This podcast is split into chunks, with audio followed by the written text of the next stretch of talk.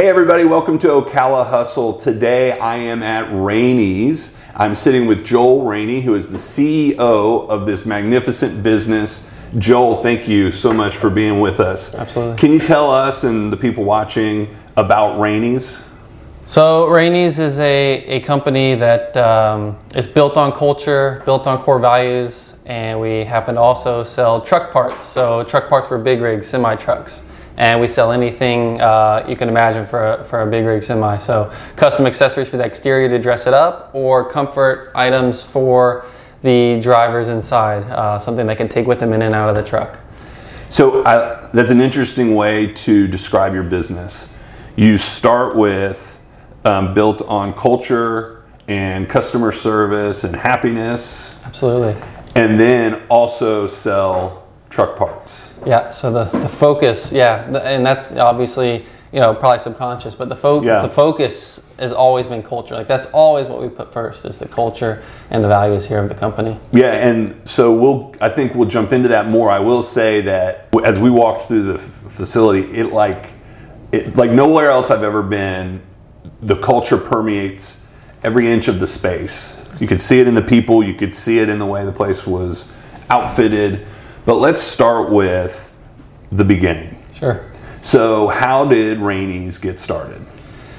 So that goes back to twenty ten, okay. uh, is when we officially were founded. Um, it started with actually my cousin. Uh, he was selling overstock products for my father, uh, just products that had dust on them, and right. he needed to move them out, and he was selling them through eBay. Um, my cousin and I are very close. He was the best man at my wedding. Uh, so I was in college um, getting my uh, master's. I'd already got my undergraduate degree in uh, civil engineering. I was getting my master's in uh, structural engineering. And I had stopped in one day on, back in town visiting my family here in Ocala, and I saw this setup they had going on, which was my cousin had a big screen T V. He was in this house, and I was like, man, this is cool. Uh, so I learned a little bit about it.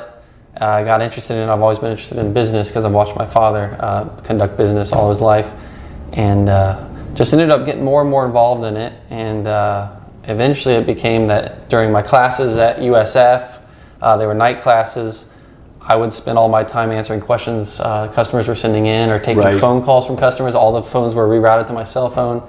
And I just, my, my focus was shifting, and um, I eventually took the dive and, and, and left Tampa, moved back home, and went all in on this, and my father handed it over to me. So now, so your dad, um, his business is what? They're mainly hard parts, mechanical parts, and okay. installation. So uh, he's got a big operation with twenty-two service bays where they do installs and driveline shops and uh, parts parts counter, and um, that's his operation over there.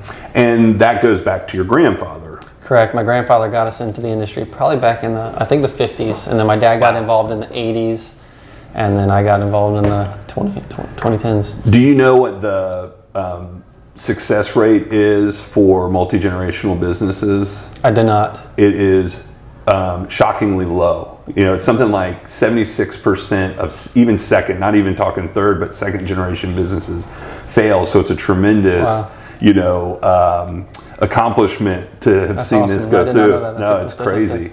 So, but that's not what we're talking about today. Sure. It's it's great to hear kind of that route. So, what year did you say it was when you said, okay, I'm I'm going to leave school and I'm going to come back and do this? So that was in twenty ten. twenty ten. All right. So take us through kind of your growth. Was it slow, or how did it how did it go?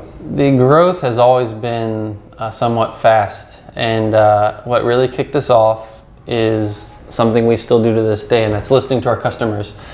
Uh, so my, my father's company, they sell parts from hundreds of suppliers um, that don't overlap with us. And what happened was a customer emailed in asking for a product.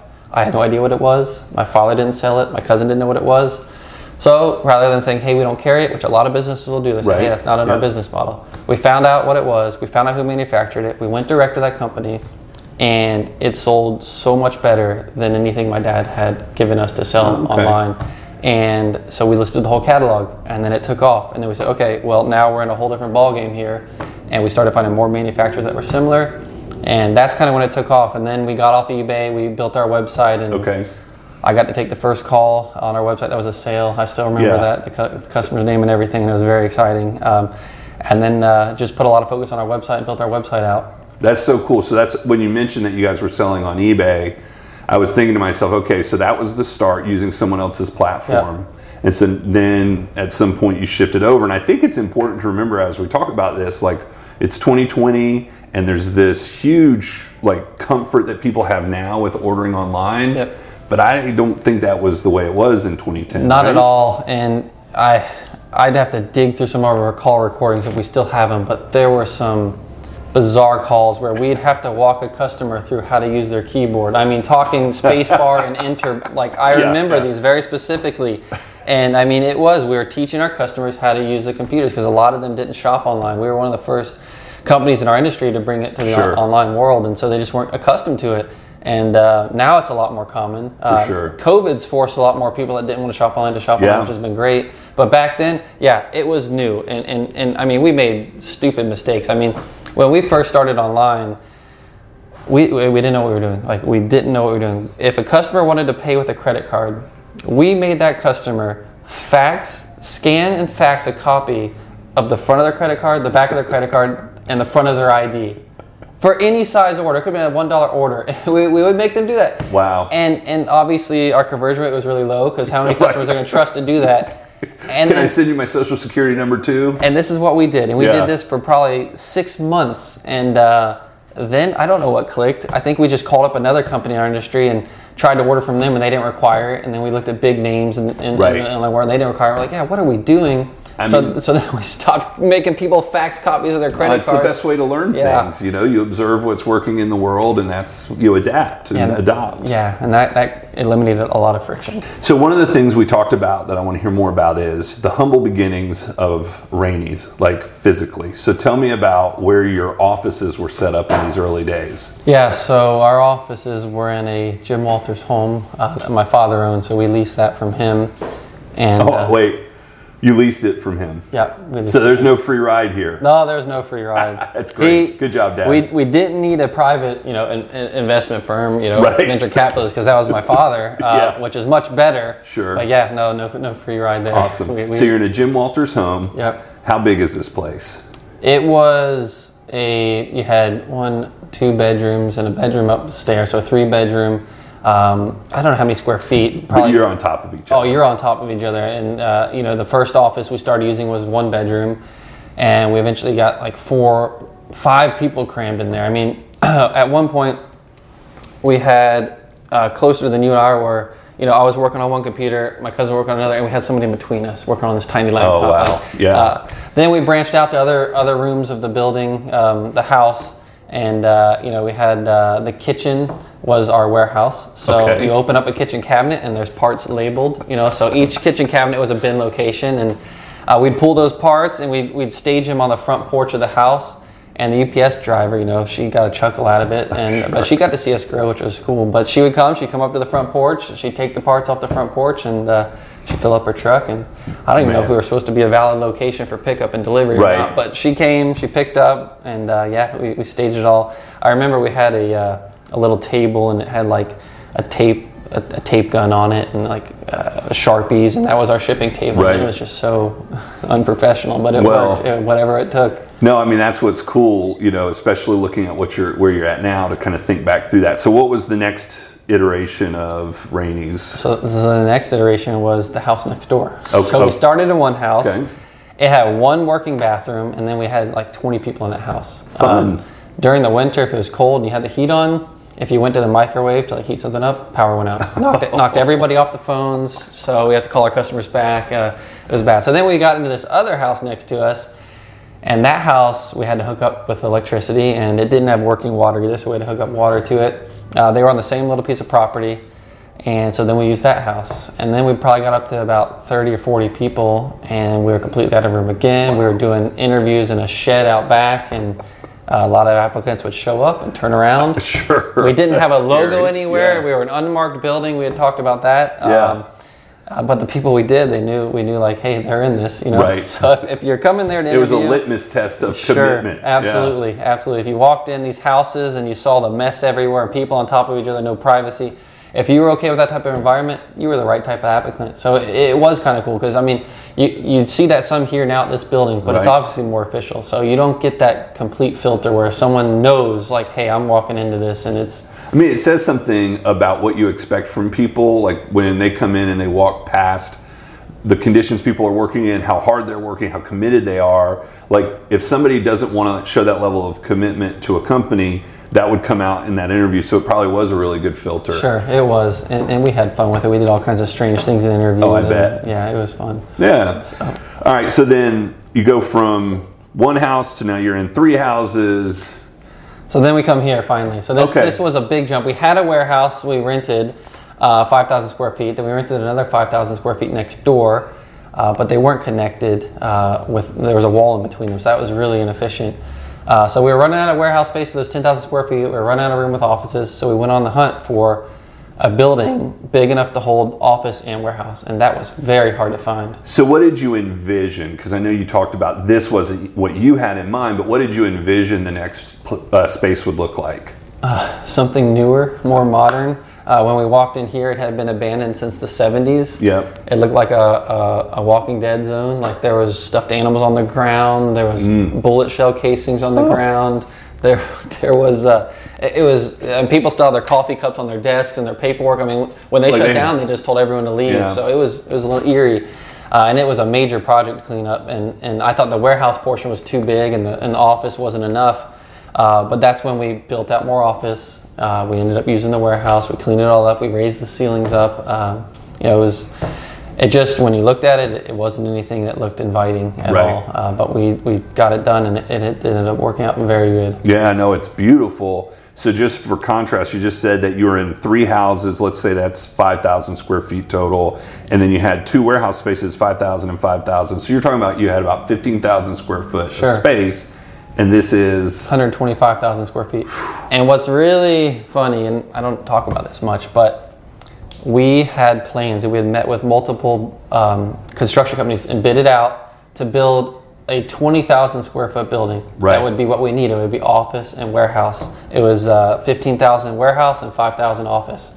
And we were close to pulling the trigger on that. And that would have been a major mistake. So we got very lucky that that didn't happen. So your vision was to go from the ten thousand-ish or fifteen thousand you were using to about twenty, and dad, your dad yep. comes says, in and says, says not enough. That you need this space, yep. to which you said it's too big. Too big. But when we were walking around, you said, we're looking for more space. We're out of room. So it's been three years and we're out of room. And so it's a very good thing my dad thinks very big, very yeah. long-term visionary, because... Um, And he was, you know, at first he was on board with that twenty thousand square right. foot building, uh, but then I think he saw the way we were growing, and he can look at it from an outside perspective because he's, you know, he's got his own business, and over here he just gets to watch and have fun sure. and enjoy it. And we're buried in, in the everyday things and, and so busy, and I think he could just see us taking off, and he knew, you know, that's not big enough. Right. You need this. And well, I think like when you're dealing with somebody that has a lot of business experience and a lot of life experience. And I speak to this because my dad helped me quite a bit in business as well. They have both the additional perspective that you're talking about of being outside of the day-to-day, yep. which is such a huge help, yep. and the perspective of having been in business yep. for all that time and seen and made mistakes that they sure. want to help you avoid. So that's tremendous. Yeah, so we got very lucky with this building, and it's been excellent. Yeah, man, that's great. So I think this would be a good opportunity to transition to kind of talking about what today's episode is about, which is culture. So um, one of the things that when we when we did our pre-interview that we talked about quite a bit was the deliberate way that you guys approached culture from the very beginning. And so I want I want to hear you talk to that, because I see how most businesses engage with culture, and I think that I'm guilty of this too, with almost lip service, and you guys made that your D N A, so I'd love to hear more about that. Yeah, absolutely. So in the very beginning, we're in this house, we've got four or five employees, and, and we're just having a great time. Mm-hmm. I mean, we're all, be- some of these people we had never met before, becoming best friends. Uh, you know, we'd be lucky if we got three calls a day. You know, if we got three calls a day, we're high-fiving, we're cheering. You wow. know, so uh, we're celebrating those calls, and maybe one of those calls is a sale, so we made one hundred dollars in one day. We're excited. Uh, But we had flexibility because we weren't that busy. Uh, so, you know, we I remember a couple times we'd just close up, turn the phones off, and we'd go to a Rays game in Tampa. Mm-hmm. Or we'd go outside and play a game of tackle football. Or, you know, we we sometimes a wrestling match would break out in our building. Right. Like, it was crazy. And it was just so fun. You know, we'd try to throw funny words in on phone calls when we were talking to customers. Oh, you know, that's fun, yeah. Just, we'd prank each other all day. And, and we just, that's what made it enjoyable. And that's what bought all of us into it. And we just all agreed we never want to lose that. Like, no matter how big we get, we never want to lose that, because that's what makes it enjoyable to come to work. That's what mm. makes us happy. And then, you know, when you can build that culture and stick to that culture and get the right people, they'll add to that culture. And it right. just grows and grows and grows. And your customers feel it. When you pick up the phone, you're talking to a customer, they can feel you know, your, your your mentality at that time and your personality and, and how you're feeling that day. So uh, it goes so much more beyond that. And you The thing a lot of businesses struggle with is you can't really put a return on investment on culture. Right. It's very hard to calculate. It may be even impossible. But we've seen it works. We know it works. We've seen it proven, and, and, and our growth is a testament to that. And so no matter what we do, we put culture f- first. And so back then, you know, I ta- we talked a little bit. We read the book uh, Delivering Happiness by Tony Hsieh with Zappos, and that was kind of our guide. Yep. And uh Now, I think when we had about eight employees, we said we need some core values. It was after we read the book, and we needed some core values. So uh, not one person built those. We sent a survey out to the team at the time and said, hey, what is most important to you in your life and in work? Because we want it to be both. And we consolidated it down to eight core values. Mm-hmm. And we put those um, in, in stone. And uh, that's what we stuck by. And, And you're right, a lot of companies will build core values. They'll put them on a wall. They'll put them on a right. sign. They'll put them in their welcome book. But that's all. You yeah. see him on the wall, you see him in the welcome book, but no one talks but about him. Can no you one feel one. it when you engage right, with them? Right, you can't. And and it is not easy. It is a challenge. It's one of the most challenging parts of our business. You know, making money, being successful, that's all important. But holding on to culture, that is just as important and, and just as difficult. And uh, that's why we have an entire department dedicated to it. It's why it's what we hire on, what we fire on. It is just surrounds us, and it is it has to be in, in our in our blood and yep. in our D N A, like you said, every day, inside of work and outside of work, yep. for it to work.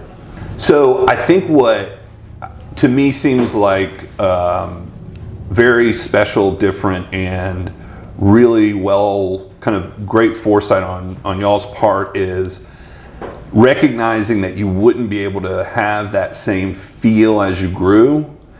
And and then making choices around maintaining it. Because I know, like, when we were a small business, I just thought we'd always be really small. And so I didn't, as we, you know, and, and like growth can sometimes creep up on you. And, and like, you, if you don't make that deliberate choice, all of a sudden you're looking around and you're like, when's the last time we like did the Rays game thing? Or when's, yep. okay, so how, so, you, so I know you said you read the book. Yep. Okay. What, did you have any challenge with getting everybody to buy in, or was it really like team-wide? Because we did it so early, it was team-wide. Yeah. Because we did it so early, we had we had the right people already. Right. There was nobody on the team that was against it. You know, we had the right people early, so we were fortunate that we started it early for sure. That makes it a lot easier, because then you can build based on that. You have the right foundation to build yeah. off of. Uh, that doesn't mean we didn't get some hires wrong in the beginning, and there were some early people in the beginning that did not fit the culture, and. And we learned that. We had to make the tough decisions. To well, that's really hard, man. When you're when it's like we're growing and we need to hire, and you have a candidate that checks all these boxes, but you're like, ah. Yeah. So is that where you think you went wrong sometimes by not saying? Yeah, it's always difficult yeah. uh, when you have a great applicant in front of you, especially if you're in major growth mode. You need somebody, yes. and you have a great applicant in front of you. And when I say great applicant, I mean great on paper, can get the job done, you know, very, very smart, very skilled at what they've done, a lot of experience, but doesn't fit the culture. Right. It's hard to turn them down. Uh, a, an example right now is during COVID, uh, we're very busy and supplies are hard to get. Demand is way up. People are shopping online. So there's a lot of stress, a lot of stress. Mm-hmm. And we're trying to hire, hire, hire. And probably, you know, once or twice a week, it happens. We have a quick conversation and we're like, you know, this applicant was pretty good. I don't know if they're culture fit. We need somebody badly. Should we bring them on? Should we skip this part of the interview process? Should we see if maybe down the road yeah. we can form them into that? And the good thing is, is we've brought on such good people. We have so many good people here that somebody always keeps us in check. Right. Somebody always speaks up and says, no, we, we cannot That's abandon so, what yeah. we've done, because anytime we've done it in the past, it's backfired. They don't last, and they and they can create this bad culture around the, around them, and then you might lose somebody because that because if they right. get them on that track, then you got two people you got to let go or three people you got to let go. So it's just never worth it. It's never worth it, and you have to remind yourself that. Well, it's hard to make that decision too, especially because I think when we spoke on the phone one time, you were telling me you were super busy because you're shorthanded yep. and you're filling in the gaps. Yep. So when you have that applicant that's going to relieve you of that pressure, yeah. whew, that is so hard. But it's hard to see the R O I of culture sometimes. But I think anybody that's had a bad culture fit of an sees the cost. Oh, it's you know that costly. It can have. So. Absolutely, very costly. And so we've let go. We've let go from departments before some of our top performers. I mean, mm. top companies would love to have these people, um, but with us and our and our business model and what we've seen be successful. We've made the tough decision. We've let them go. And what happens is, yeah, there's a drop for a little bit in productivity, but you know, very quickly within weeks, you see the whole department's morale improve, and then right. you see everybody raise their production up, and uh, and it works. It yeah. does work. No, I, I think it all makes sense, and I think I don't think anybody running a business or managing people would argue it. I think it's hard to apply it in that like it's tough hard. Decision point. It's very hard. So talk to me a little bit about hiring for culture. Like how do you try to capture that? Yeah, so we have a three-part interview process. Uh, well, I guess four. We have a phone call mm-hmm. where we ask some really wacky questions like, you know, zombie apocalypse happens, what do you do? Okay. Uh, favorite superhero, why? Uh, how weird are you? Okay. Uh, tell us why. um, and, and we just like to see because some people they don't go for it. You know, they think it's a strange question. They take it very seriously, or they take it wrong, and you know, there you're out. Um, Do you ever get like so? Are these fast zombies like World War Z? Oh, yeah. Are these like oh, yeah. Walking Dead zombies? No, people ask. Okay, people ask. It's an important uh, distinction. Very, very important. Mm-hmm. And uh, so we'll do goofy things like that. We do the phone interview, then they pass that, they come in and do the first interview, and the first interview is strictly culture. So they do that with our H R department, our culture department, strictly culture. Then if they pass that, so they have to pass the phone interview and the culture interview, then they go to meet with the team lead, and then it's more of a skill okay. interview. And then after that, there's still one more, and they go out, and again, it's changed with COVID, but normally they go out, they get lunch or coffee, something very casual with two random members of our team. Mm. And that is just to catch them outside of this formal process right. and just get to know them in a casual environment, and uh, and then we get feedback from our team when they come back, and we see how it went. Well, that's it's thorough. Very so it probably takes you longer than you'd a, like to hire. Very long time to hire. But the investment up front, you you would argue, would save you long yeah, term. Yeah, it's it costs a lot of time and money to train people. Yeah. Um, and you know your people that are doing the training are very valuable too, and you're taking up their time. So to to get the wrong person, spend all that time, months of training, getting them ready, and then you're depending on them to help alleviate phone congestion. You're helping them to alleviate uh, congestion in the warehouse or on the sales side. And then you, you do all this, and then they last a week once they're actually in their position. Oh, it's it's terrible. Right. Yeah. It's terrible. So then I think you had mentioned that you also, when you're doing your evaluations, how, what, what's the frequency that you're doing employee evaluations? Um, every quarter. Okay, so you're doing quarterly evaluations. A, a large portion of that's about culture as well. Correct. So the performance review ties every job task to culture. So okay. uh, when we sit down and do the um, performance reviews, you literally go uh, core value to core value, and you're graded on your core values, and um, you know it's a scale. And if you're not performing, you know that's that's something. You gotta so you can up. tie every person's every like so every function mm-hmm. of a person's job. Ties back to one of eight core values. Yep, yep. Okay. At least one of the eight. You know, some might overlap with a few of them, but but we do, and they all tie back so that we make sure, again, we're reinforcing our culture in these mm. when we meet with people. And I mean, the culture is reinforced on the phones with customers. We connect with every customer on a phone call. Um, we spin a wheel when someone does a really good job. They get to spin a wheel, and there's like exciting prizes on there. That's something that's lasted through all the ages, which has mm. been cool. That wheel started in our house, and it's got maybe ten slots, and each one's different. Um, so that that's neat, and uh, anyone does a good job, they get to spin that wheel. Um, and then you know, you know, I talked a little bit about it in our customer service department. We try to wow customers, right. and, and you met our uh, master of wow, which is her position. So in, let's slow down. Yeah, yeah, yeah. You have a an employee, a team member whose title is master of wow. Yep, master of wow. Go ahead. And that I shows you our that shows you our yes. investment in this and how seriously we take it, because I mean we we do have a position dedicated to that, and they're making sure that our customer service is wowing customers every day. And so we encourage customers. They get a they get a budget, um, an amount of money, and they can spend it on a, um, two or three customers each per month, uh, to wow them.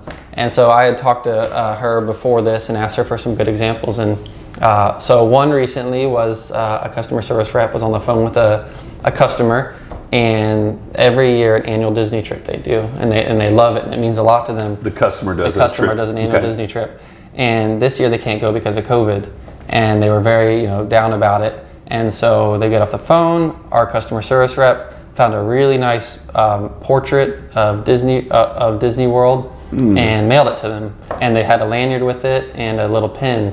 Um, same with uh, uh, the beach. You know, someone really oh, like, likes to go to the beach all the time, and they'll send them a bottle of sand. Little memorable things like that. Sure. Uh, just and the reactions are amazing, and because most people don't do that. Right. And, and that's hard too. Just like reinforcing culture, that's hard. You know, we started that. And we couldn't get people to do it. It's like, we're yeah. giving you money, find use something creative, money. use the money, and, and surprise customers. Well, it's a big paradigm shift, because I, when I think about um, customer service and you know taking care of a problem or trying to make a customer happy, I, I, I don't think I don't think a lot of people think outside of my product, my service, what am I doing here, what am I doing for you? And what you're asking them to do is like get to know the person Absolutely. and do something that's outside of what we do. Yep. Because what you're doing is you're making it about them and not about you, right? Which is not the way a lot of businesses think. Yeah, and I think that's one advantage we have, and that's been a big part of our growth is, you know, our competitors can copy our website, they can copy totally. our technology, they can spend the money to, to, to, to look like us, but they can't copy our personality and right. our brand and our and the heart of the company. That's something intangible. They can't have that. Um, and so that's why we put such big emphasis on that, because in the end, the customer's going to remember their experience. And if our experience is that much better, more memorable than our competitors, they're going to come back to us. We could be Absolutely. more, we could be higher priced, uh, or we could be slower shipping, uh, which we'd never want to be those things, but they'll still come back to us right. because we're going to treat them so well, and, and we're going to, you know, We it was driver appreciation two weeks ago, I think, and um, we sent out some quotes uh, from some of our sales reps talking about memorable customers they made, and and one one girl was talking about how she developed such a relationship with uh, this truck driver that uh, he called her just to let her know that um, they had a baby and sent her pictures of the baby and how excited he was, and had a great conversation about that. Um, There's just so many examples right. like that where it's just so exciting to hear. Well, like, she's not the customer service rep. She's like a part of his sphere now. Like, yep. he wants her to know about big life events. Yep, absolutely. And uh, one customer is funny. Um, he, our sales rep talks to him so much, he calls him Uncle whatever his name is. Like, anytime he calls, it's his uncle. He calls him his uncle. And, and this is the customer calls the customer service rep the uncle. No, our customer service rep okay. calls the customer uncle. His un- yeah. That's so great. So yeah. it's it's funny. Just things like that make a big difference. And that's something we started from the very beginning. And and we you know we don't have a limit on our time phone uh, phone call times. Um, we have phone calls last up to an hour sometimes. Wow. And it's just them talking. And some companies look down on that. Right. They say, hey, you're wasting company time right now. Yeah, how many calls can you take? Efficient, Get them off the phone. Efficient, yeah. efficient, right. But in the long run, what's what's more valuable? To us, it's more valuable to develop that relationship in the long run rather than, hey, get off the phone and take another phone call. That makes sense. Okay, so let's say that somebody watching is like, okay, I'm in, I, I see the value of culture, I see the value of core values. I'm a ten-year-old company and we haven't made that sort of investment of time and energy.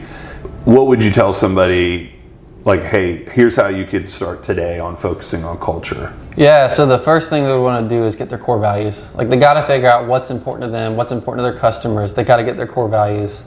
Uh, that's the first thing. Uh, then I think they need to have a meeting with their team, make sure everybody's on board. I want to just comment real quick on the core value thing, because that's, I, I and, and maybe I should just confess this as we go into this conversation, is that sure. that was me a few years ago where we had been around for about eight years, and I, all of a sudden I realized we've never really communicated, even as a team, who we are and what we believe. Sure. And when I made that decision to say, hey, let's start with the core values, which I think that's, you're exactly right, that's where you start when you want to build your culture. If you've been around, one of the benefits you have over somebody that had, maybe over you, that started at the beginning, we know what our customers know about us to be true. And so for us, it was that we've heard frequently, trust was a big reason why people continued to use us. um, and that we were always trying to improve. And that informed our first two core values of integrity and continuous improvement. So you might reflect on feedback Absolutely. You've received as well. That's a great Just idea. Just wanted to throw yeah. that out there. No, no, that's awesome. Absolutely.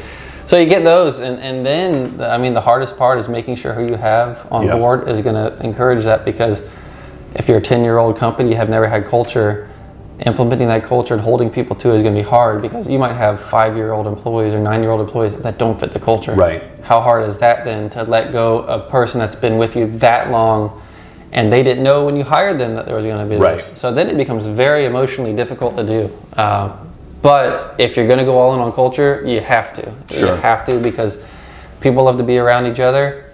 It makes them happy, and they work harder for each other if they all believe in the same vision and they all, you know, have that same culture. It really does matter. So then tell me this. How does this person that's going all in on culture work through that first conflict between culture and a decision that needs to be oh, made? It's, it's not going to be fun at all. Right. It's going to be very stressful. Um, I think they need to set the example, and, and they need to find the people that do believe in it the most and have them lead, and uh, let the others see that it works. You yeah. got to show that it works. So get the right people to lead by example. That's great. So yeah, I mean, that is so key, and something that I think is where people go wrong is they take the do as I say, not as I do mentality. Yeah. And that never, ever, ever no. works. No. Never works. You won't get people rallying behind you that way. Yeah, no kidding. So, all right, Captain America is here with us. All right. Captain. So when we walked around, we saw an awesome placement of great superheroes, uh, action figures, including one of my favorites was I saw Dwight Schrute was in, was that customer service? Yeah, yeah, yeah. Is he really the key customer service guy? I don't know whose figure that is. I'm not sure, but uh, Dwight, I I love Dwight. Yeah, it's perfect. Yeah, the office is amazing. So how does the how how do the figurines and all that, like what do you how do you feel that kind of gets involved? So we like to show our personality. We want everyone to be themselves here. You know, that's, you know, why we ask, you know, how weird are you? And we, we want people to be honest, and you know, we want people to be themselves. We encourage everyone to be their own individual here. And I think that just builds for a better environment and atmosphere. And it just so happened that our core team, you know, the first maybe ten that we, we started with, all loved superheroes. They all loved action figures. And, sure. And so some people, you know, might not love them as much as us, but uh, they got ingrained everywhere, whether you like it or not. Yeah. Um, and that's just something that a lot of us were into. I, I don't know, we're superhero nerds, but uh, and superheroes are, you know, good people. They fight for good reasons, and you know, kind of like our culture. You know, we, right. we we fight for our customers, and we do it for the right reasons, and um, it just it just ties back to kind of our personality. So these are a mix of like stuff that the company bought, and then stuff other people said, "Oh, I love Dwight Schrute. I'm yeah. going to put him up there." And yeah. So one thing we do in our culture and performance reviews. So our performance reviews, you were talking about, you know, how do you incorporate yep. culture into those? One of the things people get graded on on that thing, and this is serious, they get graded on this, this affects their performance, is how recognizable their desk is. If you look at their desk, you know who it is. And so that encourages people to bring out things like this and show their personality. That's so, a great idea. So, yeah. I mean, you feel so much more invested in your space when yep. it's not just this blank canvas. Yep. That's yep. So, incredible. Something simple like that, they get graded on that. And if they don't, if they don't have a good grade, they got to bring something in, bring something mm. personal in. We want to see who you are. We don't want to look like this call center blanket right. corporation. We want to look fun and show. Yeah, well, mission accomplished. Yeah, thank you. Sure. Thank you. And you know, like uh, my my ten year anniversary, the ten year anniversary of the company was recently um, a couple weeks ago, and um, oh, congratulations. Oh, you're welcome. Oh, thank you, thank you. You're welcome. Yeah, thank um, you, and you're welcome. Yeah, thank you, and you're welcome. Um, but our our general manager, who's been here since the beginning, he wrote me a nice note, and he got me a, a cast iron um, shield of Captain America. You know, I saw that on Facebook. That yeah. thing was so, on point. That that was really cool. So that was neat. And you saw, like, if you read the letter, he tied it back to kind of, you know, my personality and, and, mm-hmm. and how I am. And, and now it's in the middle of my desk, and I look at it every day, and it's a great reminder. But just little things like that. Those just touchstones symbols. Are great, yeah. you know? Like, especially you might be going through something hard. You look down, you see that thing, and you remember, oh, okay, yeah. all right, this is good. So that's kind of why you see these things that really just symbolize, you know, different moments and different personalities. So, in most offices, nameplates are a very boring thing. All right, not here. Not so, here. Talk to me. What does your nameplate say? Chief Chromazonian. So. Chief Chromazonian. We're going to get into Chromazonians in a second.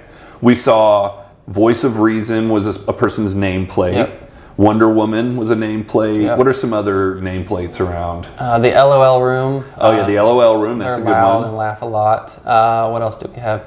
H R Popo. H R Popo is going to be a good one. Popo's yeah, that's good. Uh, Pandora's Box. Right. Okay. So what we did was we told everyone, hey, we've got these big doors, and we need to put your personality on the door. Uh, we're not going to put marketing department. We're not going to put H R department. That's boring, like you said. Like mm-hmm. everybody does it, and we don't want to mm-hmm. do what everybody else does. Uh, so we want people to walk through, and an applicant, when an applicant walks through and they see these on the door, they yes. get an idea of what they're walking into. And maybe somebody doesn't like that. Maybe somebody wants to be called marketing department, and, and that's not the right fit here. So it's it's for a lot of reasons, um, but we sent it out and we said, hey, come up with what your door name is going to be. And so that's where those nameplates come from. Man, it's it's awesome. A lot of fun, and it really does like show that person's personality. Now, do, do most people pick theirs, or like the L O L Room? Did those guys get told you guys are the L O L Room? They might have had some encouragement from their coworkers, and, and they probably liked it. So most people pick, but yeah, they get input from others. Like, hey, what do you think of me? Like, what do you think I should do? So now let's talk about being a Chromazonian. So yes, Chromazonians. Tell me about it. So again, that comes, I think we came up with that name around the same time as our culture, as our core values. Uh, it was in the Yellow House. I remember having the conversation and writing names on a whiteboard. I, I can remember it. And uh, we came up with Chromazonians, and the thing was most of what we sell is shiny, bling, chrome is what they call it, whether it's stainless or, or, or aluminum, they still mm-hmm. call it chrome. Um, chrome is in our D N A, so Chromazonians, chrome's in our D N A. And we wanted a name for ourselves because we're all a big family here. We wanted something unique to call each other. And uh, I think that makes you feel more of a family too. For sure. Something, you know, like a team name, right? Yep. Um, so that's what it was. And uh, so Chromazonians is what we are. It's been shortened to Chromie sometimes. Chromies, Chromies, I like it. So there's a different slang with it. Yeah. And, uh, but we incorporated that. And, you know, I try not to use the word employees. It feels corporate. So yes. we refer to each other as either teammates or Chromazonians. Mm-hmm. And uh, I think it makes a big difference and gives people a sense of pride and, and, and, and purpose here. And, uh, you know, like, When when people do the interview process, um, we have a, a there might be one up there behind the camera, a metal card. It's a it's a metal card, and uh, it's got all our core values on it. Mm. And it, when you become a Chromazonian, you, you get handed that card, and you get to keep it. And it's pretty cool. It's a thick metal card. It's got all our core values. Like credit card sized, like yeah, go in the wallet size, kind of thing. Yeah, oh, that's cool. And uh, we hand that to applicants in the interview process too. We tell them to look at it and pick which core value is most important to them and why. Um, mm. So that's your Chromazonian card. I mean, you really, like, it's in and out of everything, and, and it's amazing how you incorporate in the interview process. So then, the last year has been super challenging for all of us, and in so many ways, as it relates to culture. As people start working remote, what, what did you do to kind of maintain your culture? Yeah, so it's been difficult. Absolutely, it's been difficult. And, and you know, there's been times you can feel the culture is not as vibrant. Um, you can't see it, you can't feel it, and that's difficult because we've spent so much time building this culture. Now you've got a pandemic, you know, threatening it. Uh, so we spend a lot of time on Zoom. Uh, we spend a lot of time doing virtual trivia, virtual games. You know, we still do like pajama days and costume days, and you, you get on Zoom or you send a picture of yourself. So was that something that you did before? Like you would yeah. have days yeah. where everybody wore pajamas, everybody wore yeah. a costume. Okay, a- absolutely. Um, Uh, you know, team day, uh, and so now it's a little more challenging, but our culture department and H R department, they do an amazing job pushing and keeping people engaged and checking in on people. That's so important, people being alone all the time. You know, you don't know how people are handling that. Right. So constantly communicating with them, keeping them, keeping them engaged, making sure they're happy. Um, and then, yeah, finding ways to still celebrate those things virtually. You know, um, I think it was National Dog Day the other day, and we had everyone send in a picture with their dogs. Mm. and. Um, and we use, you know, our communication channel, we use Slack. Okay. Um, so we keep everybody engaged on Slack.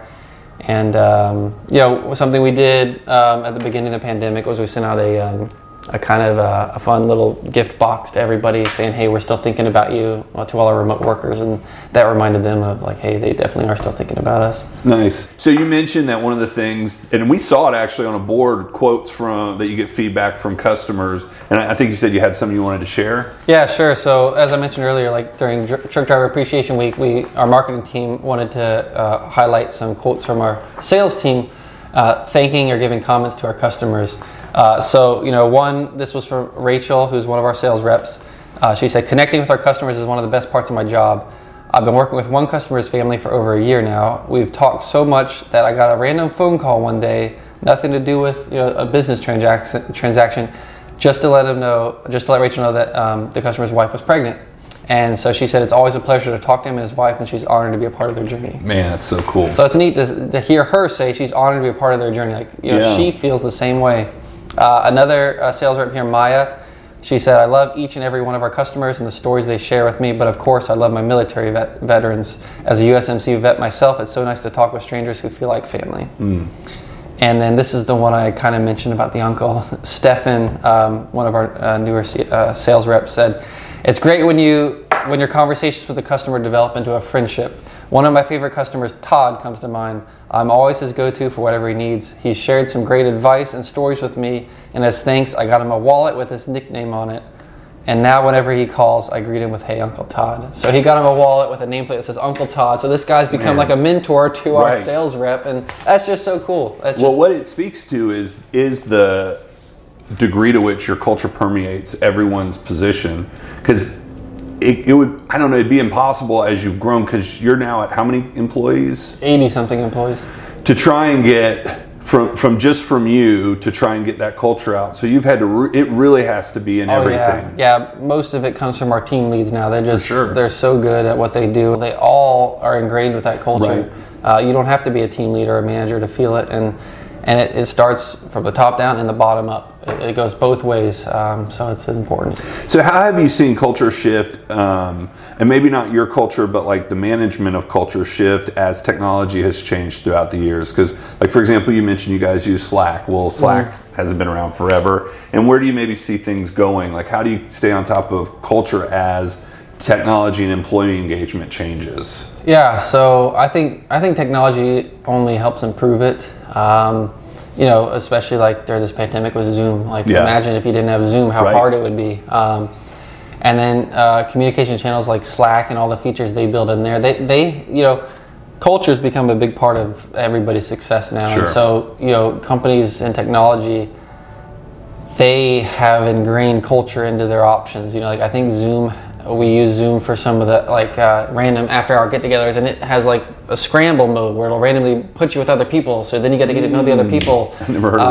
of that. Slack has random games built into it, or Slack can randomly tell you. We can set it up so it will randomly message three people a day and bring them together and say, "Hey, you guys got to go get coffee together today."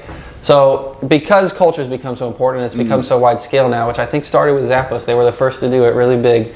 Um, it, it, it's ingrained in technology now, so it, it, technology is only going to help that grow, I think. Wow, that's great. As long as you know, I, like I didn't know those things existed. In I didn't either. I learned them from our team. You know? Right. They're, they're, we got a lot of smart people on our team that look into that. Man, it's awesome. So I really appreciate you taking the time. Is there anything we haven't talked about that you wanted to touch on? No, I think we've covered a lot. Yeah, a this lot. Has been great. It's been a good conversation. Really, like, you should be commended not just on your business growth, but, but the way that you guys have embraced and and and kind of spearheaded your culture is incredible. Great job. I appreciate that. It, so thank you so much to everybody that joined us. Again, you're watching Ocala Hustle. We're telling the story of Ocala business. Today's guest was Joel Rainey, C E O of Rainey's. If you'd like to see more like this, please subscribe to the podcast or hit the like button or subscribe to our channel on YouTube. Thanks so much.